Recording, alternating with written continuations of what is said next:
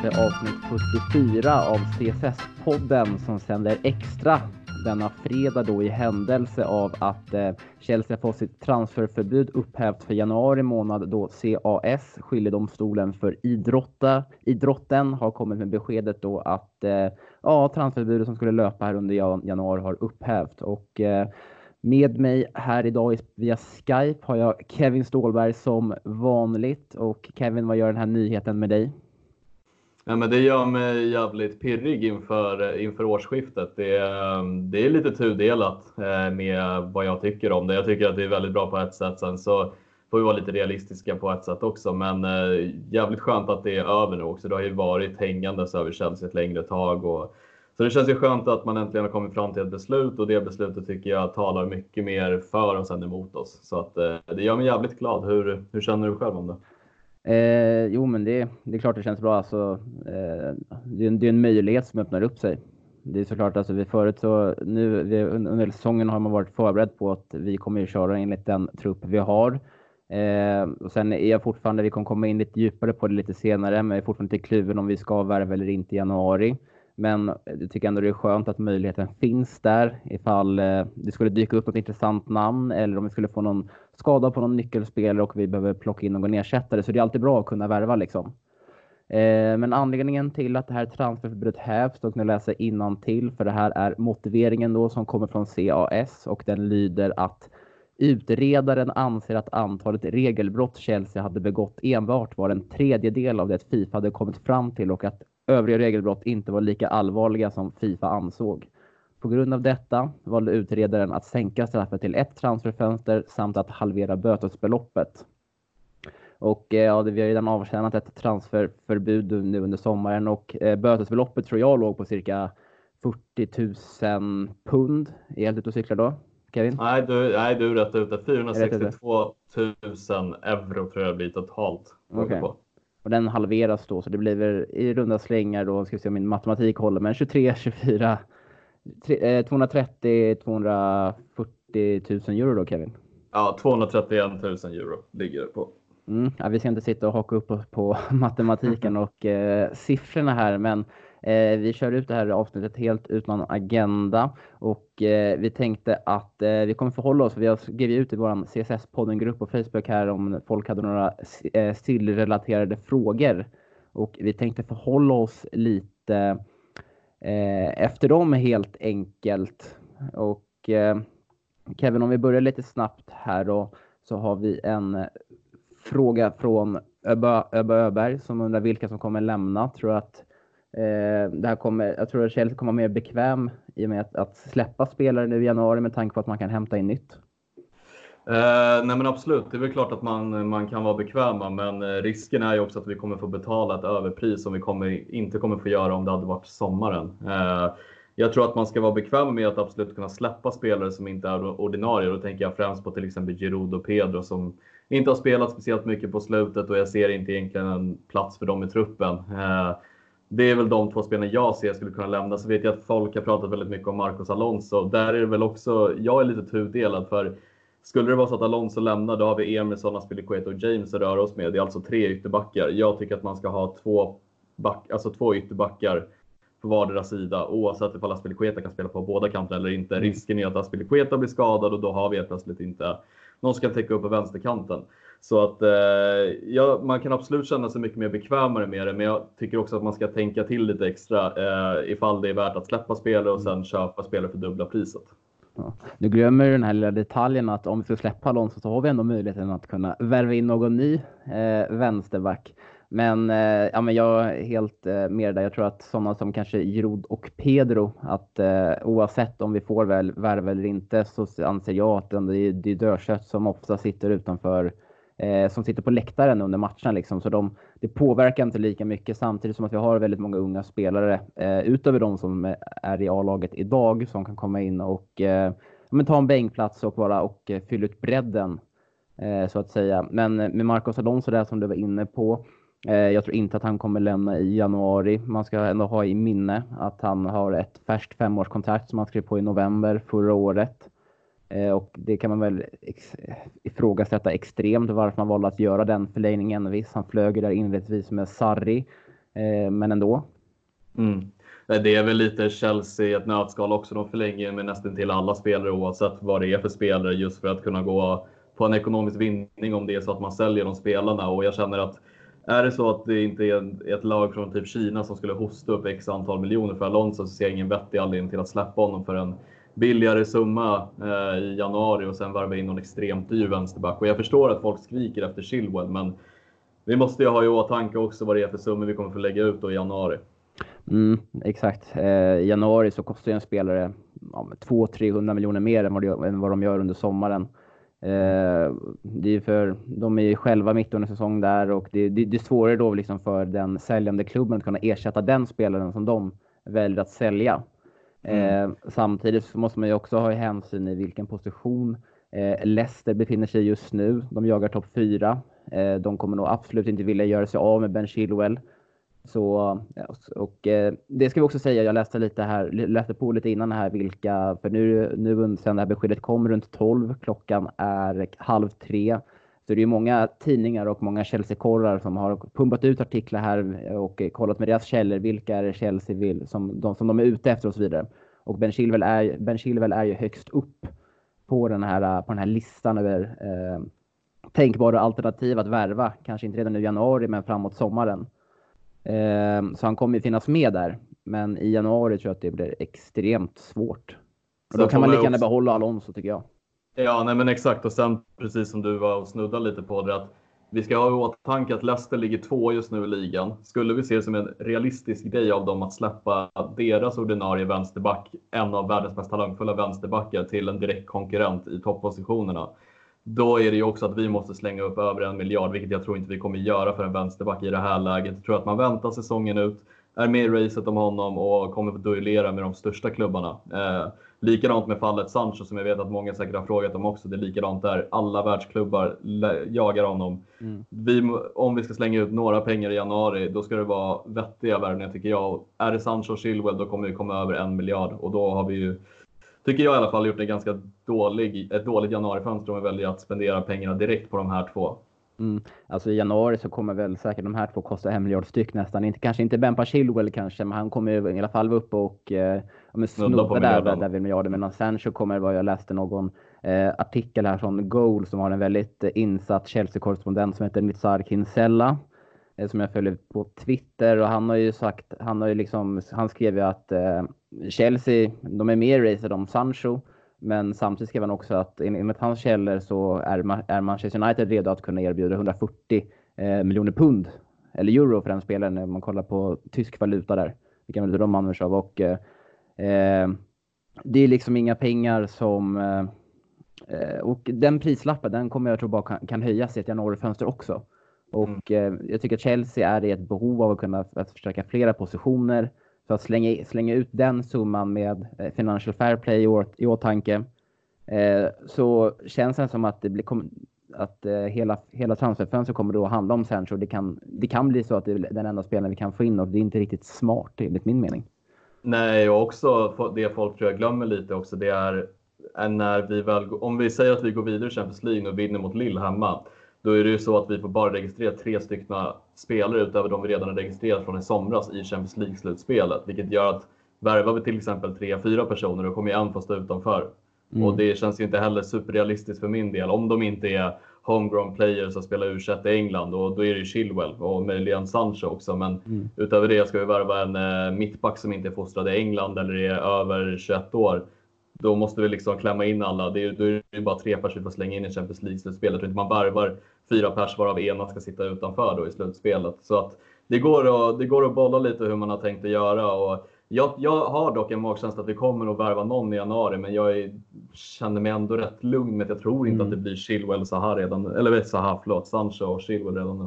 Nej, det tror inte jag heller. Och eh, om vi då kollar på en spelare då som eh, du tror att vi kanske värvar en spelare i januari och en spelare som har ryktats till Chelsea i, i väldigt många omgångar de senaste ett och ett halvt åren tycker jag i alla fall.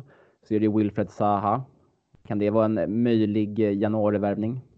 Definitivt. Det är ju en spelare som jag tycker är, jag skulle nog säga att han är den mest underskattade spelaren i, i ligan. Jag tror inte han får den ros han borde, borde få för han spelar under ett Crystal Palace som är alla känner väl till hur Crystal Palace spelar. De är ju extremt tråkiga under Roy Hodgson och de har ju sitt köttiga lag. Så har de Zaha som ska lösa upp alla knutar och alla matcher. Jag tycker han har varit bra säsongerna ut och nu har han kanske haft lite sämre poängskörd den här säsongen. Men det är en kvalitetsspelare, en, en, spelare som har rätt ålder inne. Han vet hur ligan funkar. Eh, och jag tror att han skulle vara en jävligt bra breddspelare också med tanke på att vi ska duellera i olika turneringar och i ligan. Så att han hade absolut kunnat ses som ett alternativ nu i januari. Så kan man fylla på med de här spelarna man verkligen vill i sommar. Men det, det är för mig, jag skulle nog säga att 70% säker känner jag med att det kommer nog ha, komma in ett bud på honom från Chelsea. Det tror jag. Mm. Eh, ja men precis, och Lampard har varit inne lite på presskonferensen också, också eh, under hela hösten att han, vill komma, att han kommer vilja förstärka truppen oavsett. Eh, men man ska också ha i åtanke här, men Wilfred Zaha, folk som inte har koll på honom, så var det en spelare som slog igenom i Crystal Palace i The Championship för, eh, när de låg där runt 11-12 tror jag det var. Och sen blev han uppköpt i United. Eh, floppade rätt rejält där. Han blev ju handplockad av Sir Alex Ferguson. Eh, men floppade där och eh, gick tillbaka sedan till eh, Crystal Palace och eh, jag får med, han var väl med och spelade upp dem till eh, Premier League. Han var väl, var en, exakt, han, där han spelade upp dem till, till Premier League eh, där i runt 14, säsongen 14-15. Om, om jag minns rätt, om det kanske var någon säsong tidigare till och med. Eh, och sen har han ju verkligen, verkligen tagit kliv för varje säsong som har gått. Mm. Eh, sen sitter han nu på en agent, Federico Passorello, som enligt rapporter ska ha väldigt nära relationer eh, med Chelsea. Och han var ju ute och svingade lite i en intervju häromveckan att eh, hans klient här, Saharo, förtjänar en, eh, han förtjänar en ny chans och att eh, en ny chans och att han helt enkelt också vill spela i en toppklubb, vilket är förståeligt. Och Kevin blir, kanske blir lite långrandig här, men du sa ju där att han har Eh, han har spelat upp sig lite den senaste tiden, inledde väldigt svagt. Då ska man ju också komma ihåg att han var ju väldigt nära på att lämna till Arsenal i sommar. Eller Arsenal var väldigt intresserade av honom. Han ville gå dit. Men det slutade med att Crystal Palace eh, de begärde helt enkelt för mycket pengar än vad Arsenal kunde spendera. Vilket gjorde att han, slut, att han slut stannade. Och eh, det förstår man också om man ser det från Wilfred Zahas synvinkel så har han ju varit Crystal Palace bästa spelare under deras Premier League-session här nu eh, varit den här den kreativa spetsen framåt. Eh, och han är verkligen, som hans agent är inne på, förtjänat en flytt. Mm. Eh, då kan i alla fall jag kan helt enkelt förstå att man kan tappa lite motivationen här under början på hösten när att han får fortsätta halva vidare i Crystal Palace utan att han liksom ser ljuset i tunneln. Men sen har han fått hitta tillbaka lite till formen här de senaste matcherna eftersom att han då vet att det är ett januarifönster som stundar. Det är nu jag ska visa upp mig för att kunna bli såld till en bra klubb nu under januari. Eh, Definitivt. Mm. Ja, nej, men jag håller med och jag vill bara flika in också att alla de erfarenheter jag har haft av att se Zaha så tycker jag att han har briljerat i många matcher oavsett om han har gjort poäng eller inte. Och du får ju tänka också att när Crystal Palace möter ett lag, då är det ju Zaha man ska hålla koll på det laget för att förstöra deras chanser att bidra med någonting offensivt. Och han har ju oftast dubbla markeringar på sig, men likväl mm. skapar han ju målchanser titt som tätt. Och någonting man inte ska underskatta heller att det kommer troligen inte vara en lika stor inkörningsperiod med tanke på att han har spelat i ligan i flera, flera år. Han är britt från början. Nu representerar han Elfenbenskustens landslag, men han är ju född i Storbritannien.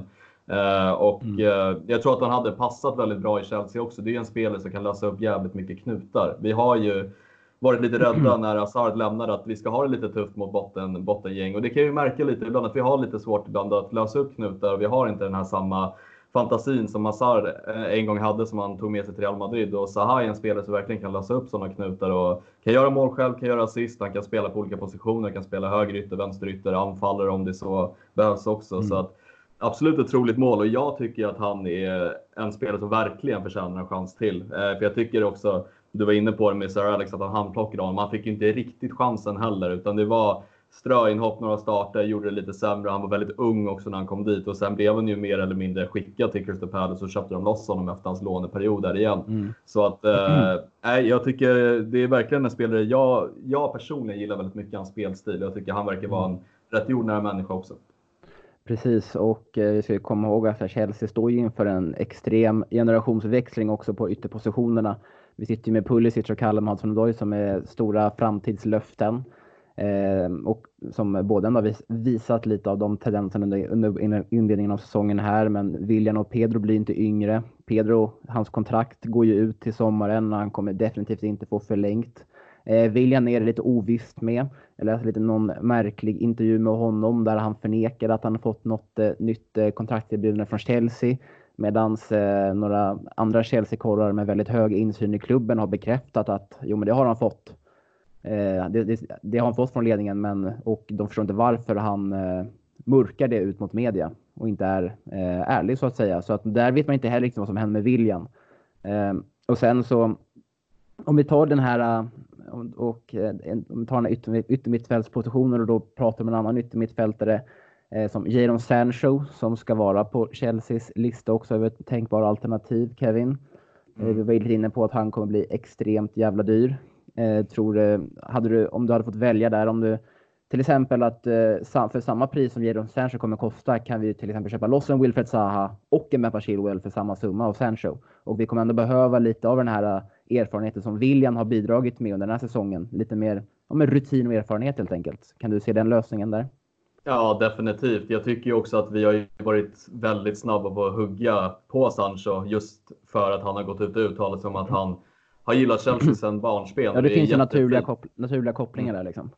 Precis, och det är jättefina fina ord från Sancho, men vi måste också ha i åtanke att det är världsklubbar som jagar den här personen. Och vill vi vara först på bollen, ja då kommer vi kunna lägga ett bud i januari och då kommer vi få dega extremt mycket. Och jag tror inte heller att Dortmund skulle vilja släppa honom nu heller för den delen. Det är liksom, jag ser inte riktigt själva, själva övergången gå i lås med tanke på att Dortmund går jävligt dåligt i Tyskland. Jag ser inte att de skulle släppa en av sina bästa spelare då mitt i januari. Jag ser inte heller att vi skulle kunna få Sancho för under miljarden i januari. Och jag ser inte heller hur det skulle kunna lösa alla våra problem. Alltså förstår mm. du? Det blir liksom hela... Då känns det som bara, bara för att vi vill hinna lägga händerna på honom så ska vi slänga ut alla våra pengar vi har för att spendera liksom i januari. Det, jag vet inte, jag tycker inte det är jättesmart. Jag tycker Nej. precis som du att kan man få Zaha för en rimlig summa och Chilwell i något inbakat pris vid miljarden där ungefär, eller kanske lite mer. Absolut, det, det kan man ju absolut förstärka med. Då kan man skeppa Alonso. Men jag tror fortfarande, om vi ska tänka realistiskt, jag ser inte att Chilwell skulle gå till Chelsea just nu. Mm. Eh, Zaha, absolut tänkbar. Sen vet jag ju, om jag får bolla upp ett annat rykte, jag har läst lite också bland korrarna och eh, några tidningar, så finns det en, en fransos som heter Buddy Bashil från Monaco, som är född 2001 eller någonting sånt där tror jag, som många korrar nu har börjat gå ut med att Chelsea jagar. Det är en ung mittback född 2001 och gjort 32 matcher redan för Monaco. Eh, kollade upp lite Youtube på honom, ser jävligt fin ut, påminner lite om Rydiger. Båda är långa och spänstiga, snabba och starka liksom. Och där verkar det också vara något rykte om den mittback som skulle fylla på. Jo, eh, och som du lite inne på där med, också om vi stannar kvar lite till vid Sancho, så är Chelsea behöver ju, eh, de behöver verkligen förstärka på flera positioner. Eh, och, eh, och med de här åtstramade Financial Fair Play-reglerna så kan man ju liksom spräcka hela budgeten på en Sancho och det har Chelsea inte liksom råd med att göra. För mittbackspositionen är ju ändå en position som vi kommer som vi, som både du och jag är väldigt eniga om att vi behöver förstärka. Och ni har tappat namnet på han du nämnde där. Buddy Bashil. Buddy Bashil. väldigt skönt uttal. Buddy Bashil. Ja, Buddy Bashil. Och när man väl lär sig det så Eh, sen så såklart, alltså, vi sitter ju bara här och spånar. Det här liksom vi, vi, den enda informationen och faktan som vi, eh, som vi bygger våra resonemang på är liksom vad vi själva tycker samt vad vi har läst. Eh, det är det man älskar med Silly. Exakt, det är därför det heter Silly Season. Och, eh, men Buddy Bashil alltså, kan mm. du, har, har du koll på honom? Ja, nej men alltså hyfsat koll. Jag brukar ju sitta och scouta talanger. Nej, men jag har väl läst på lite om honom. Det är en, eh, en Monaco-fostrad mittback. Det är inget köpobjekt i eh, unga tonårsdagar, utan han är fostrad i Monaco. Jag kommer ihåg att Henri det kan man söka nog på Youtube och hitta ett klipp när Henri har en presskonferens. Du vet när Henri var interimtränare mm. tror jag han var. Eller så kanske han var heltidsanställd. Men, ja, nej, han, eh, var, han var heltidsanställd där. Alltså, mm. Och då hade, då hade Henri en presskonferens med Buddy Bashil. Och de var klara. Buddy Bashil och Henri ska gå ut från presskonferensen och så trycker inte Buddy Bashil in stolen så, Henri kommer, så inte Henri kommer därifrån. Henri ger honom den sjukaste blicken jag har sett i hela mitt liv. Och liksom bara, alltså man ser liksom, han stirrar in i hans ögon och tänker liksom, jag kommer döda dig om du inte stoppar in stolen. Och det klippet är jävligt lustigt, det kan vi säkert vaska fram i podden. Men eh, hur som haver, om vi ska gå på hans fotbollskvaliteter. Det, det är en ung mittback. Han är 2001, vad igen? Då blir han 19 år tror jag att han blir. Eh, 18 i år. Ung, 18, precis. Och um, det, det, är en talangfull mittback. Han har inte bevisat sig på den största scenen än. Han spelar i Monaco som går halvdassigt i Frankrike. Han är ordinarie där. Och det sägs vara en kommande världsback, men det är också många talanger blir upphausade mm. som världsspelare. Eh, så att mer egentligen vet man inte, utan hans första säsong på allvar i första laget är ju den här säsongen. Och när man har sett lite, han verkar vara bollskicklig, han verkar vara hyfsat stark, han behöver nog arbeta sig uppåt lite i att komma in i själva, ska man säga, rutinmässigt i ligan och liksom hur man handskas med större spelare, för han är fortfarande rätt skinny liksom för sin ålder, vilket är förståeligt. Men eh, det är i alla fall eh, något rykte jag har hört. Sen så mm. har jag, alltså jag har inte hört så mycket mer utöver, det är Sancho, det är Zaha, Buddy Bashil har jag läst om, Chilwell. Sen, jag har inte sett så många andra spelare som vi har varit ute och huggt mm. på eller ryktats om. Men den här eh, Badashil, jag tog upp han här. Eh, Babi Bashil. När, jag, när jag sökte på honom så är Benoit Badiashil. Ja, precis. Det är det som, ja, men whatever. Men jag noterar att han är 1,92 lång och det gillar verkligen jag på en mittback. Jag vill ha, vi måste få lite mer längd och tyngd i eh, framförallt luftrummet för både defensiva och offensiva eh, fasta situationer.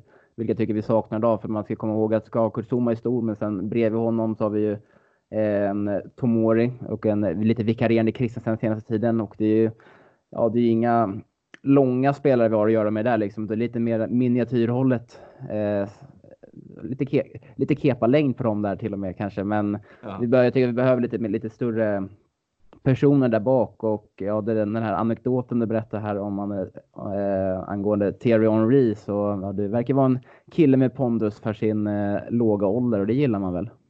Absolut gör man det, men om vi snarrar oss in där på mittbacksfrågan så är det ju likadant som i Chilwell-ärendet och Sancho-ärendet att alltså det kommer kosta och mittbackar växer ju inte på marknaden som är världsbackar som kan lyfta ett lag till nya höjder som van Dijk till exempel utan det är liksom den, den jag har liksom på rak arm jag hade önskat se i Chelsea, det är Skriniar och där kommer vi inte heller komma mm. under miljarden på något sätt. Så att, absolut inte januari heller.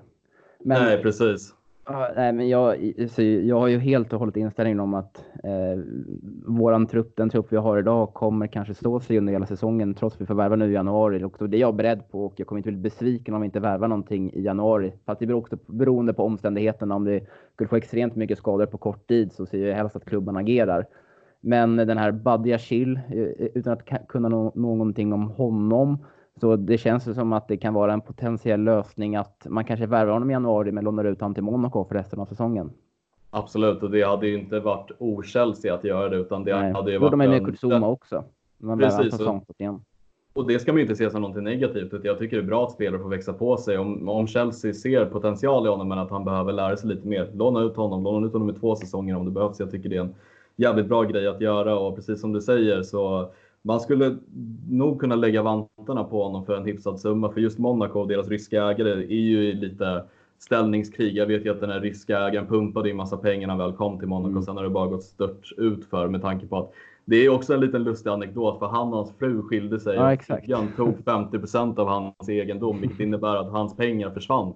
Eh, så att Monaco blev lite skuldsatta och gick sämre i ligan och då skeppade vi Fabregas till oss så han fick lösa upp det istället. Men mm. Eh, ja, nej, men så att eh, det är absolut en grej man skulle kunna göra. Men fan, nu sitter ju vi och surrar sönder. Ska vi gå vidare till nästa fråga?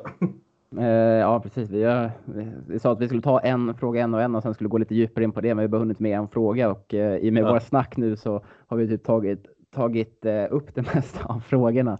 Eh, men det är bara bevis på att vi tänker samma här, vi som sitter här bakom mickarna och ni som skriver i CSS-podden-gruppen. Men Robin Herbersson, han är ju exakt, eh, exakt inne på det, på det spåret vi är inne på. Att eh, köper vi januari så kommer det bli extremt dyrt. Mm. Men han tycker att om man kollar, om man, i slutet av hans fråga där så skriver han, även om jag tycker att en ny målvakt är ett måste, Mm. Alltså, det, det... Att det, vad, hur står du i den frågan? Om vi behöver en ny målvakt eller inte? Lite kort bara. Ja, som jag uttalat mig om tidigare, det står jag fast vid. Jag tror inte Kepa är den som kommer ta oss till framtida höjder. Det står jag fortfarande fast vid än idag. Och där vet jag att vi är lite oense, vilket jag tycker är bra för den här podden, att vi tycker olika. Men eh, jag tycker som sagt inte att Kepa är vår framtidsmålvakt. Men jag ser inte heller varför man skulle skeppa en målvakt i januari som har kostat cirkus, vad var det, 700-800 miljoner eller något sånt där. Mm. Och skulle man, vem ska man då värva in? Ska vi värva in Kasper Schmeichel som är 34? Ska vi värva in eh, Oblak för över en miljard? Ska vi, vad ska vi göra? Då känner jag liksom, vi får stå ut lite med Kepa resten av det här halvåret, göra bedömningen om vi kan gå en ekonomisk minusaffär i sommar eller om vi vill ge honom en säsong till. Eh, jag ser inte det som realistiskt. Det, det är tyvärr så lite med januari att man dödar stämningen lite, men det är svårt att skapa någon typ av eh, vad ska man säga, värvningsfilosofi att man ska värva in 3-4 pers i januari. Det funkar inte så. Kolla hur vi gjort tidigare med Drinkwater och Morata och Zappacosta. Det är, det är ju paniklösningar och det tycker inte jag är en rätt väg att gå i det stadiet vi är nu med den säsongen vi har och de spelen vi har i truppen. Nej, jag tror, inte, jag tror också att målvaktspositionen kommer bli oförändrad efter januari. Eh, om det inte blir någon långtidsskada på Kepa.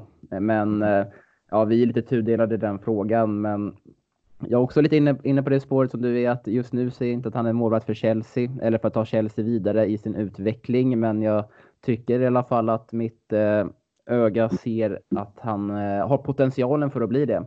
Och jag har sagt till mig själv i alla fall att jag kommer ge han säsongen ut att försöka få ut den här potentialen. Men ser, ser jag ingen förbättring under våren så tycker jag absolut att målvaktspositionen är någonting vi bör göra, göra någonting åt i sommar.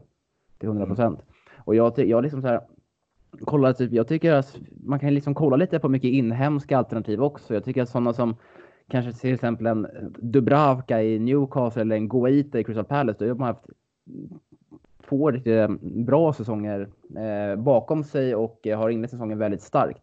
Jag tror inte att man behöver så här, ja, men kika på de här eh, sådana spelare som ja, men Ederson, Allison som, eller, och Kepa som vi gjorde från första början. Man behöver inte kolla i utlandet. Man kan ju skanna av den egna marknaden också. För det finns, jag, jag tycker att det finns väldigt högklassiga målvakter i Premier League som spelar i, i, i de sämre klubbarna.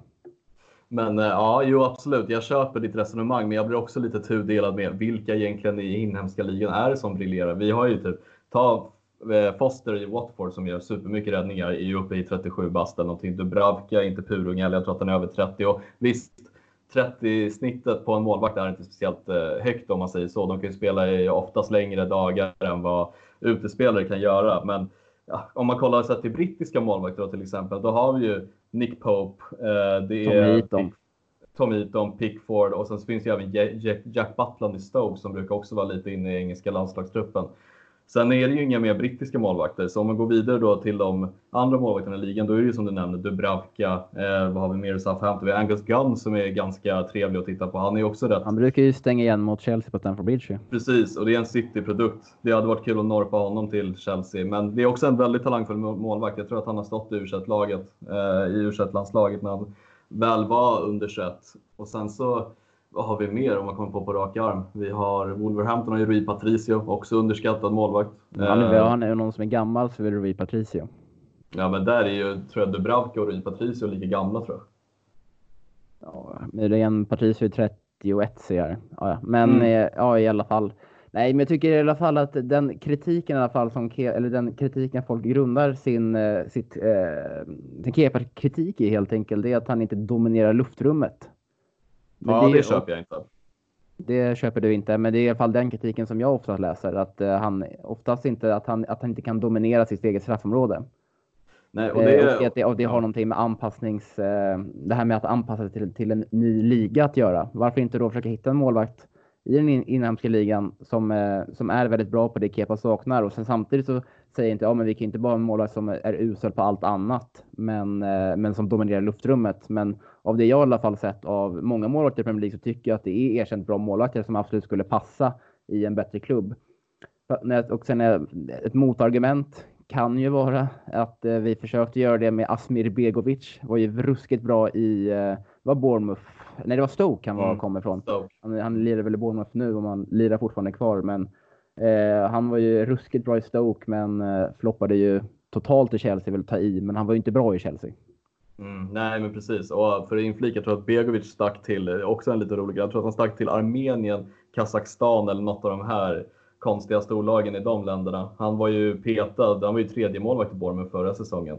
Mm. Uh, men jag, jag håller med också om ditt resonemang. Alltså jag håller dock inte med dem, uh, Eh, nu vet inte jag vilka det är som säger det egentligen, men de som påstår att Kepa inte dominerar luftrummet. Jag tycker att han är helt okej i luftrummet. Det är jag lite svårt för att man har sett många mål som liksom går längs benen på honom när det är frilägen som man känner liksom, fan hade han varit lite snabbare ut där eller typ en en, en boll nere i hörnet som man känner att han är ändå så pass reflexsnabb att han borde hunnit med den. Alltså luftrummet, absolut. Han är ju lite mindre, men jag tycker de senaste matcherna har varit helt okej. Okay. Och det är väl där man kan väl diskutera det här målet mot Ajax mot Valencia där den går över honom. Men alltså Valencia-målet tycker jag så det kan vi inte lasta honom för. Det är ett stenhårt inlägg i bortre krysset.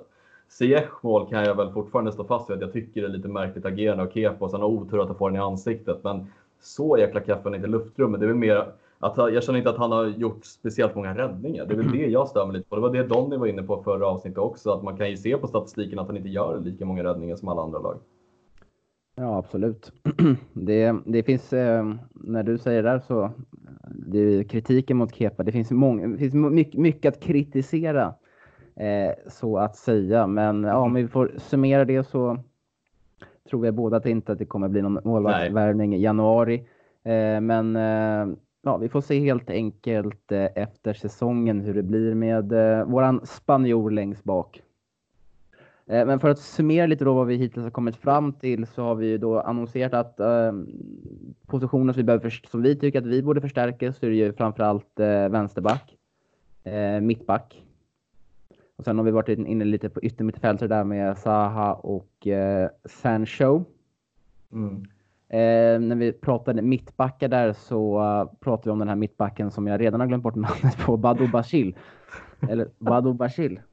Ja, nej nästan rätt. Vi fortsätter. Mm, men eh, jag är också lite inne på det spåret att vi behöver få in en riktig världsklass mittback.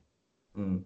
Eh, för att höja ja. nivån på laget. Jag, jag vill faktiskt inte se en till talang. Jag tycker att Zuma har bevisat sig tämligen helt duglig att kunna vara ett, eh, ett alternativ som kan antingen vara andra eller tredje val.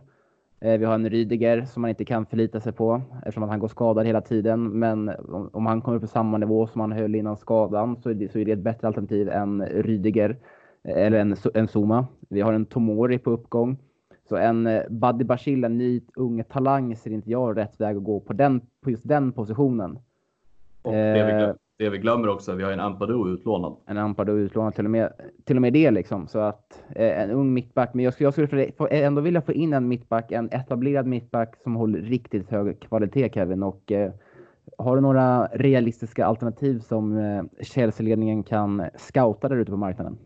Alltså, jag har ju varit inne på lite innan. Jag presenterade tre nyförvärv jag tyckte skulle kunna vara realistiska. Jag är fortfarande lite inne på Ruben Diaz som jag nämnde tidigare som har spelat i Benfica som är eh, på väg att bli en världsback och då snackar jag inte om en talang utan den här killen är 22 eller 23 år gammal, har varit ordinarie i Benfica i två, tre säsonger och är ruskigt, ruskigt bra och är verkligen på väg att eh, etablera sig på den stora scenen och ryktas även till många storklubbar. Det är väl han som jag tycker är realistisk rent pengamässigt också. Sen om vi kanske i sommar vill spendera mer, Skriniar är ju dröm för mig. Jag har sett honom ofta i Inter. Håller fast vid att han är möjligen topp fem i världen bland mittbackar. Eh, också en väldigt bra ledare. Det är lite det jag vill ha i den nya mittbacken vi kommer få förhopp eh, förhoppningsvis i framtiden. Alltså en mittback som kan leda laget lite. Det är som du säger, Rydiger är väl en liten miniledare i sig, men han är ju skadad hela tiden. Och Tomori och Zuma har inte den ledargestalten ännu. Tomori Nej. kanske får det i framtiden. Sen vill jag ju se också att vi tar hem Ampadu, för det är också det. Jag tror att det är januari, efter januari får vi kalla hem honom om man inte får lika mycket speltid. Ehm, så jag tror att det fanns en klausul i det kontraktet. Ehm, så att, eh, nej men det är väl Skriniar, Ruben Diaz som jag kommer på på rak arm. Sen har vi någon, ja, Donny var inne på Västergård, men alltså jag ser inte Västergård som någon, någon världsback som vi snackade om nej, tidigare. Förlåt att jag skrattar, men nej. ja, nej, nej, men jag är också helt inne på det. Sen om man ska, alltså, det är det jag menar, mittbacksmarknaden är jävligt svår. Om vi kollar Italien, Spanien, ja Italien då finns det ju liksom nu har ju Juventus haffat den här holländaren, mittbacken, vad heter han, unga talangen? Det är Licht. Och så har de ju Bonucci som börjar bli äldre, Chiellini är redan gammal, Piqué börjar bli äldre, Omtiti möjligen. Alltså han har ju blivit petad av eh, Lenglet, eller vad han heter, den franska mittbacken i Barcelona, brukar ofta sitta kvist numera. Omtiti hade kanske varit ett jävligt bra nyförvärv, men där också ser inte riktigt ledaren. Han är inte superlång, han är väl typ 1,81 eller något sånt där. Eh, och kommer också kosta sjukt mycket pengar om man ska köpa loss från Barcelona. Kollar vi italienska marknaden igen, ja Milan går ju sådär. Sen har vi Juventus, Napoli, där har vi Koulibaly, också ett troligt alternativ. Du har ju uppat honom jävligt mycket. Eh, och han har ju rätt ålder. Eh, vi skulle kunna säkert få ner prissumman på honom med tanke på att du gjort en sämre säsong. Kontraktet börjar snart, inte löpa ut, men ju längre det går desto billigare blir de ju.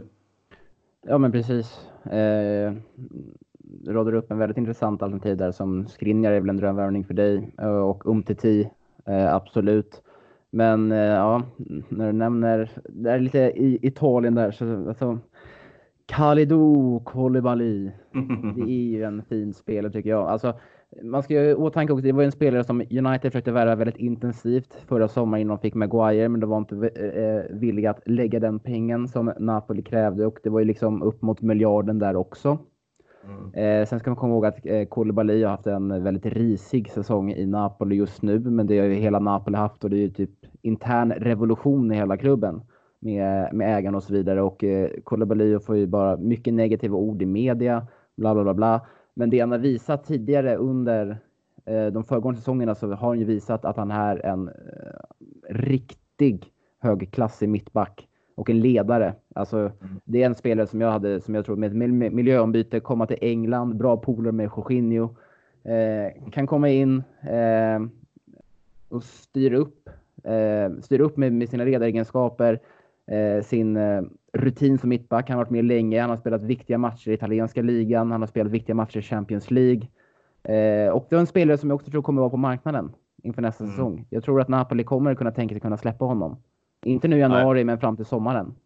Nej, jag håller med och det är också en mittback som hade styrt upp våra mittbackar eh, jävligt mycket med tanke på rutinen han besitter och att han har spelat ändå en del Champions League-fotboll med Napoli, italienska ligan, högklassigt motstånd och så vidare. och så vidare.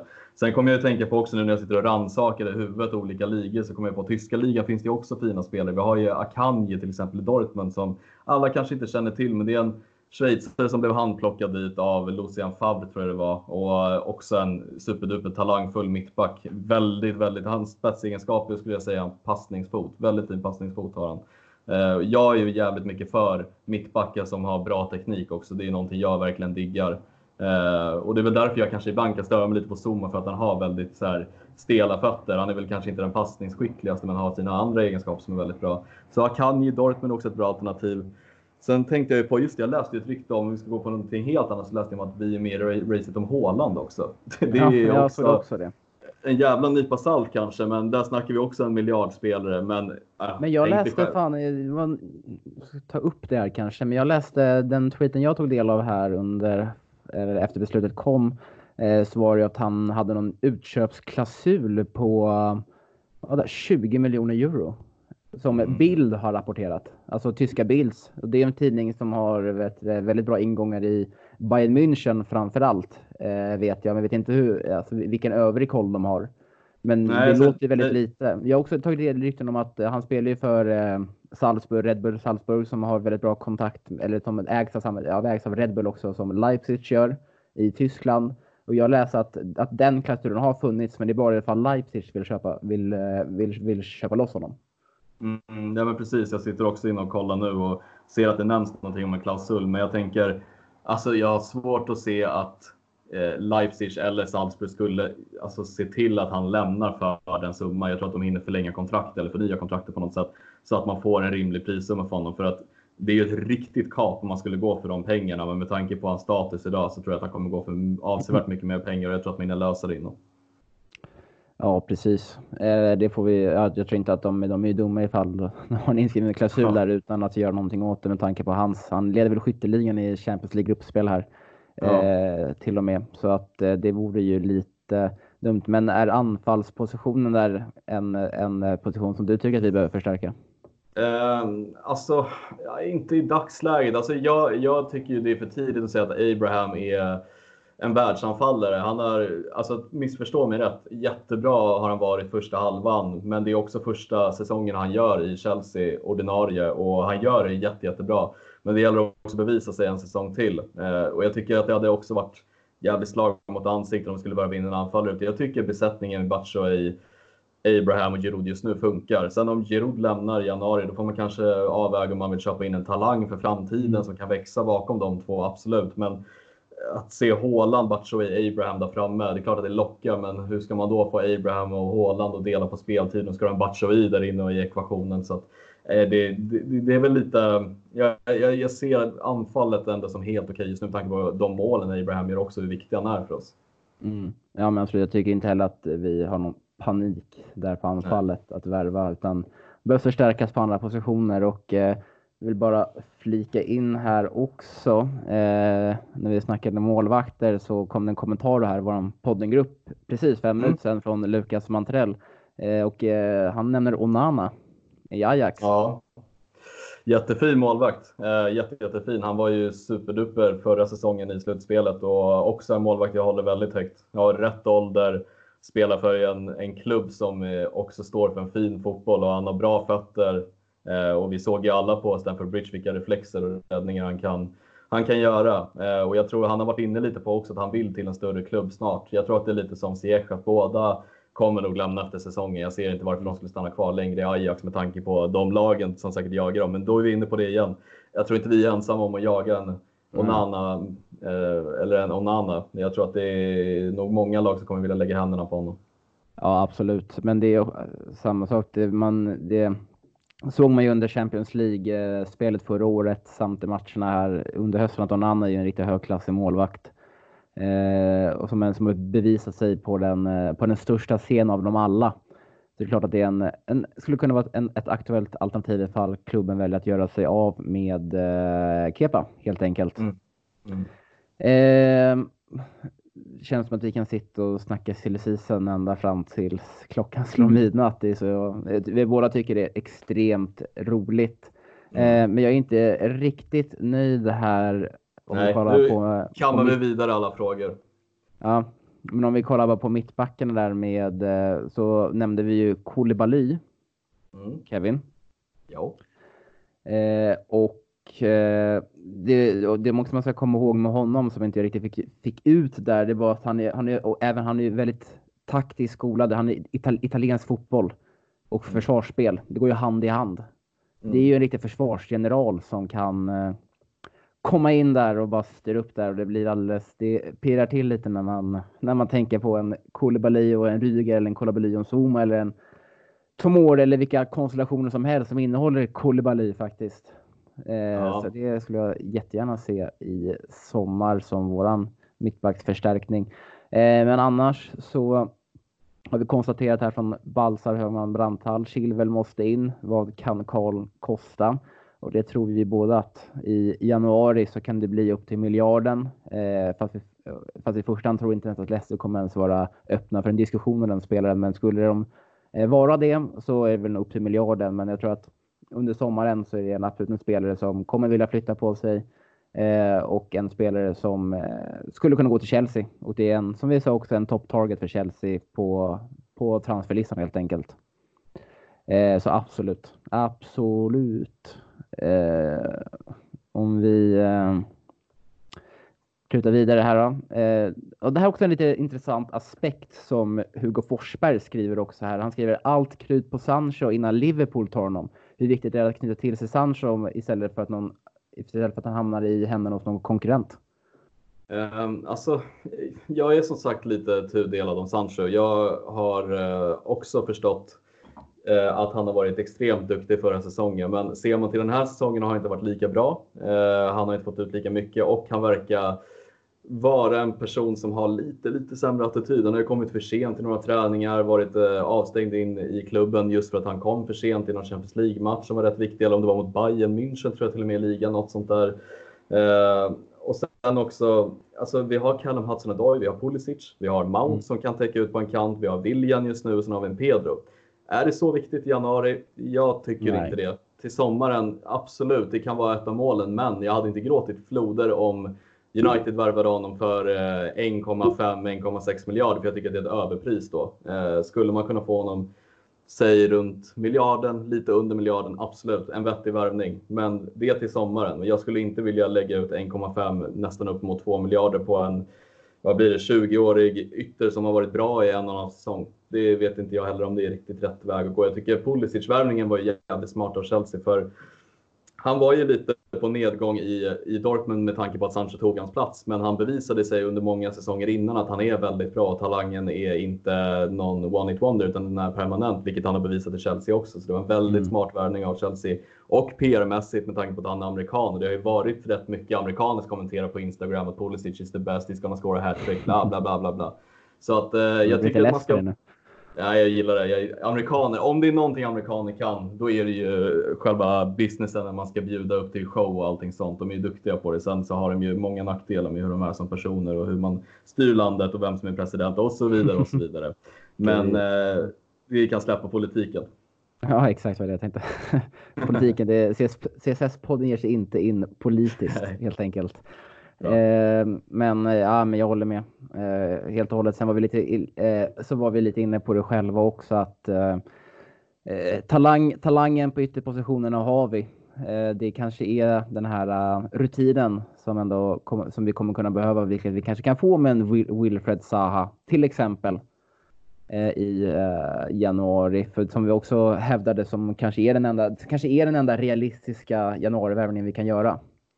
Om jag får ställa en fråga till dig Wille. Jag mm. tänkte på det nu. Vi har ju suttit och pratat om anfallet lite. Våra yttrar, backar och målvakt. Centrala mittfält har vi inte pratat om. Tycker nej, men du det... att det är någonting som behöver fyllas på där? Uh, nej, och det är väl kanske det mest tyd tydliga exemplet på det är att vi inte har nämnt det för fem öre. Nej, nej men jag tycker jag att det, är, något, är, är det någon position som jag känner mig väldigt trygg i så är det ju faktiskt uh, uh, mittfältet. Generell, den, det generella mittfältet med, eh, Jorginho, Kanté, eh, Loftus-Cheek, Kovacic, Mount. Vi har en eh, Barkley som sjätte alternativ ifall det skulle krisa ordentligt. Vi har en Billy Gilmore på uppgång, vi har en Ampadu. Så jag får inte glömma att fina, fina Drinkwater är tillbaka i januari. Ja, Drinkwater kommer tillbaka i januari. Eh, ja, det är poddens lågvattenmärke ifall vi börjar snacka lösningar för det... Drinkwater i januari. Det kan vi också gå ut med för de som kanske inte är helt insatta att eh, Drinkwaters lånekontrakt går ut den 6 januari så att han är redan då tillbaka i Chelsea om inte Burnley väljer att förlänga, vilket jag tror att de inte kommer göra med tanke på att han har spelat en match den här säsongen. Han och Barkley kan gå ut och kröka istället. Det är de duktiga på, i Ibiza-britterna. Det är de kan. Ibiza-britterna. Ja, Fint ord. Ja. Eh, nej, men mitt, vad, vad, vad, vad, tycker du själv? Alltså mittfältet tycker inte man bör röra. Nej, alltså jag, jag måste ju också säga, nu ska vi inte gå in på hur matcherna har varit, men helvete vad Kovacic har spelat upp sig. Jag tycker att han ser så jävla fin ut för varje match som går. Och jag tycker, alltså just nu är ju han den bästa mittfältaren vi har. Jag tycker han är, alltså just nu, inte klasser bättre, men han har ju spelat mycket bättre än både Kanté och Jorginho på centrala mittfältet. I mitt tycke. Och jag tycker att där har vi en ofantligt bra bredd. Vi har en Kanté som vi alla vet vad han har för egenskaper och bollvinnare och så vidare och så vidare. Så har vi Kovacic som eh, är liksom den här eh, vad ska man säga, den här centralhänföraren som för upp bollen till anfallet. Så har vi Jorginho där bak som är en lite djupare spelfördelare. Vi har så jävla många olika roller på våra mittfältare som passar så jävla bra ihop. Och vi kan ju välja liksom att vill vi ha det lite mer offensivare, då startar vi Kovacic, Kanté. Vill vi ha ett lite mer sittande mittfält, då kör vi alla tre. Och så kör vi lite mer tajtare tillsammans. Så att vi kan konstellera det också hur vi vill, vilket jag tycker är så jävla fint med de här tre mittfälten. Jag tycker alla har varit bra under säsongen. Nu har ju Jorginho dippat lite, men det är också, han har spelat mycket matcher och sådär. Så att eh, fint in i mitt fält har vi bland de bättre ligan skulle jag våga säga faktiskt. Ja, men det är helt enig, helt enig. Så det rör vi inte tycker jag, i alla fall inte som det ser ut just nu. Eh, sen blir en annan fråga ifall till sommaren kanske. Ifall, ifall Loftus-Cheek skulle åka på ytterligare en skada. Och, han hade jag glömt. Ja, exakt. Skulle han åka på en till skada då känns det lite som att man kanske får ge upp honom lite helt och hållet. Men det behöver vi inte gå djupare in på.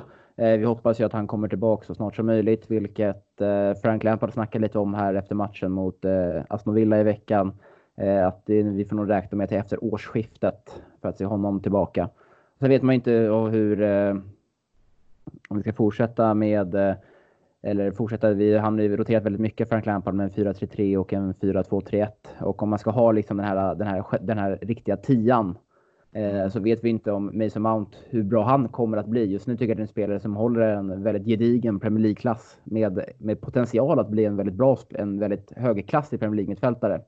Eh, så vi ser också, man får se utvecklingen där också. Vi får se hur, mm. hur det artar sig under våren, men man ska inte röra det i januari och om det fortsätter på den inslagna vägen så ska man inte röra röra det i sommar heller, enligt min mening. Nu slog du mig lite tanken också, om jag bara får avbryta det också. Jag kommer mm. att tänka på att Alderferleid i eh, Tottenham, han sitter ju på ett utgående kontrakt i sommar och har en klausul i kontraktet som gör att jag tror att det är i inhemska ligan att man får köpa loss honom för runt 30. Eh, hade det inte varit kul att ta en Tottenham skamspelare till Chelsea? Sno under Mourinho, den bästa mittbacken Tottenham har. Jo, och det är en spelare som inte kommer förlänga sitt kontrakt heller, utan han kommer ju han kommer byta klubb och, vi, och när de har ett halvår kvar på kontraktet som du säger så går hans kontrakt ut i sommar, så då får vi ju andra klubbar börja prata med honom redan i januari eh, om en eh, eventuell värvning då i, eh, under sommaren. Men eh, absolut, det kan jag se. Eh, jag vet inte ifall vi skulle vilja ha en Alderweireld. Jag tycker det är en väldigt bra mittback. Men då är jag fortfarande, fortfarande inslagen på att jag, då säger jag hellre en Koulibaly eller någonting. Mm, absolut, bara tanken som slog mig lite. Ja, absolut. Det, det, då får du lufta. Det är, det är ändå silly season. Det är ändå silly season. Ja, det är ett extremt spretigt avsnitt här. Det är mm. liksom, mm. vi snackar om spelare lite från höger och vänster och generella tankar och så här går det när vi inte har någon agenda, då blir det så. exakt, det blir exakt spretigt. Det blir som i våra Facebook-chattar här Kevin. Men eh, eh, sen när jag scrollar vidare till eh, genom, våran fråg, genom våra frågor här på CSS-podden-gruppen eh, så tycker jag faktiskt att vi har avhand, eh, avhandlat det mesta mm. eh, av de frågor som har kommit. Liksom, planen var ju från början att vi skulle då ta fråga för fråga, men det blev så att vi svävade iväg på första och eh, avhandlade det mesta. Men det får man ta och det är bara bra för då har alla fått svar på sina frågor. Så att eh, Sen ser ju eh, att många frågor är ju om Sancho, Kepa och eh, Chilwell som vi har tagit upp väldigt mycket. Jag sitter också och försöker scrolla igenom lite nu. Ja, det är väldigt naturligt eftersom att det är spelet som ryktas till oss i media och, och, väldigt, eh, och också väldigt naturligt med tanke på att det är positioner som Chelsea varit lite svagare i eh, under hela säsongen.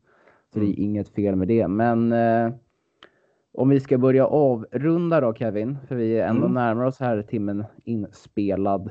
Så har du något annat, eh, någon annan position? Vi har avhandlat alla positioner nu när du tog upp mittfältet, förutom högerbacken har vi inte nämnt fem öre. Men där känner jag mig faktiskt väldigt trygg med Reece James och Aspelekueta faktiskt. Ja, nej, men jag instämmer. Jag tycker också att det är väl det centrala mittfältet och våra högerbackar som jag tycker är stabilast just nu. Anfallet i viss mån också. Eh, men de positionerna ser jag ingen anledning till att fylla på just nu. Jag tänkte på en sista fråga jag kan ställa dig eh, innan mm. vi eh, ryker härifrån. Det är vilka spelare tror du i sommar kommer ryckas ifrån Chelsea eller kommer eventuellt jagas eller säljas? Oj, jag tror ingen, man ska komma, jag tror ingen av dem av våra egna talanger. De kommer nog vara kvar oavsett. Jag tänker på Tomori, Mount, Hudson-Odoi, Abraham. Eh, sen vet man ju liksom inte hur det kommer bli med till exempel en Kovacic tror jag kommer i alla fall vara kvar. Eh, han skrev på ett nytt kontrakt här i somras. Han skrev på för Chelsea i somras som var bara lånad förra säsongen. Så han kommer definitivt vara kvar. Kanté har till och med gått ut i intervjuer och sagt att han, lyck, att han är, skulle vara väldigt lycklig om han fick avsluta karriären, att spela ut, sitt, alltså spela ut sin karriär i Chelsea. Liksom. Det kittlar till i pungen att höra kan jag säga. Ja, Fan vad jag älskar Kanté. Han är nöjd där han är och eh, man, jag får indikationer på sociala medier också att uh, han trivs väldigt mycket, Jorginho trivs väldigt mycket. Alltså jag ser faktiskt ingen spelare som kan lämna. Det, det, det skulle kunna tänka mig liksom, det är kanske att uh, Ja, men kanske att Pulisic skulle komma i väldigt hård kläm med Frank Lampard. Man vet inte vad som händer under hösten, men i så fall inte på grund av hans kvaliteter som fotbollsspelare. Men man vet det kan ju skära sig mellan spelare. Det skärde sig rätt rejält där med David Luiz i slutet av sommarfönstret. Slog ner som en bomb. Mm. Eh, så det ska man också ha i åtanke. Men om man kollar på det just nu och man ser hur relationen verkar vara mellan Frank Lampard och klubben eh, med spelarna så ser jag faktiskt ingen som, eh, som vill lämna under sommaren. Men mm. sen får man ju se vilka Chelsea vill sälja för att få in bättre kvalitet på den positionen. Det är en annan fråga. Mm. Och då kan jag tänka mig kanske en spelare som kanske, ja om vi skulle värva in en Ben Chilwell så kanske en spelare som e- Emerson kanske vill söka sig vidare. Eller någon spelare som man kanske vill göra sig av med. Kanske. Mm. Eh, sen får vi se hur det blir med en sån som eh, Batshuayi tänkte jag på. Batshuayi också till exempel. Men nu tänkte jag lite mer, lite mer ordinarie spelare som får mm. spela väldigt mycket. Men Batshuayi vet man inte vad. Han är, han är andra val när, när, när Abraham skadad och han är andra val när Abraham är skadad också. Så det är det typiska andra valet liksom. Mm. Eh, men det är faktiskt just nu så ser jag verkligen ingen som, som skulle vilja lämna. Men eh, man får ju se liksom hur det artar sig under våren samtidigt som man får se vilka, vilka det är som Chelsea kommer vilja göra sig av med. Mm. Så var man ju också typ direkt när José Mourinho skrev på för Chelsea där. När han ville, direkt ville göra sig av med eh, Juan Mata och David Luiz som ändå hade varit väldigt bra spelare för Chelsea under deras tid, tid i klubben. Men det var ju spelare som inte passade hans filosofi helt enkelt. Så att man vet att det kan slå ner lite bomber lite hur som helst liksom. Mm. Nej, Säger du själv? Nej, men jag är väl också lite inne på det spåret att jag ser ju inte någon lämna, men samtidigt tänker jag mer Får Pulisic liksom sitt definitiva genombrott typ nu andra halvan? Alltså det är toppklubbsmaterial. Nu säger jag inte att vi inte är en toppklubb, men då tänker jag liksom de absolut största klubbarna i Real, Barca eller någon av de här klubbarna. Sen vet ju att han diggar ju Chelsea. Han har ju berättat om sin kärlek för Chelsea och så vidare. Sen en sån som jag tänker på lite, måste vara att Callum Hudson har skrivit på ett kontrakt, men det vet man ju inte heller. Får inte han den speltid han vill ha, verkar, lite ha, verkar ha en lite gnällig attityd och aura runt sig. Ja, kanske skär sig mm. där. Eh, det är väl lite sådana spel jag tänker på. Batshuayi tror jag faktiskt definitivt kommer lämna i sommar. Det är jag rätt säker på. För jag tror att droppen var väl lite att han inte ens fick starta när Abraham var borta. Eh, och jag tänker att han har ju fått så knapert med speltid trots att jag tycker han har gjort det bra under de förutsättningarna, förutsättningarna han haft. Så varför skulle han stanna kvar i Chelsea ytterligare ett år som andra Nej. alternativ om Abraham fortsätter göra mål? Så att, han tror jag definitivt kommer lämna. Sen alla de här gamla gardet med Pedro och eh, Giroud kan vi ju sluta snacka om för de tror jag kommer lämna oavsett redan i mm. januari. Men, men eh, det var bara en, en, spontan tanke. Ja, men intressant, intressant. Hörru. Mm. Eh, ja, och eh, med det så får vi väl börja avrunda då Kevin. Får ja, det tycker tacka jag. för oss den här fredagen.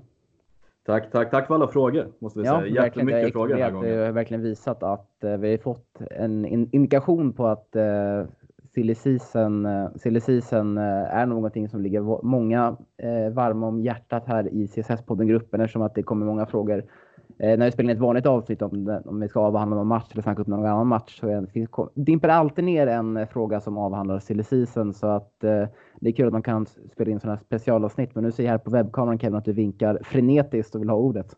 Ja, men jag tänkte precis säga också att vi får ju be om ursäkt för den livestream som vi eh, skeppade ut att vi skulle göra och att vi kommer återkomma med bättre förutsättningar och göra det mer lyckosamt den här gången. Absolut. Vi har redan spånat på lite andra lösningar för att få det att fungera helt enkelt. Och ja, men det är bara att stämma in i det Kevin säger. Det är, be om ursäkt, men eh, ja, det blev ju lite parodiskt ändå också. Lite, lite kul när vi satt där och försökte och försökte och försökte, men vi fick det aldrig att stämma liksom. Kom aldrig igång. Sen blev det matchstart. Sen blev det matchstart och då släpper man ju allt annat såklart. Eh, men eh, med det sagt helt enkelt så får jag uppmana er att eh, följa oss på sociala medier och på Instagram där vi heter Chelsea Sweden official. På Twitter heter vi Chelsea Swe och även såklart då på eh, Svenska fans där vi pumpar ut artiklar dagligen om vad som sker runt om i klubben. Och med det sagt så får jag önska er alla en trevlig helg. Ha det!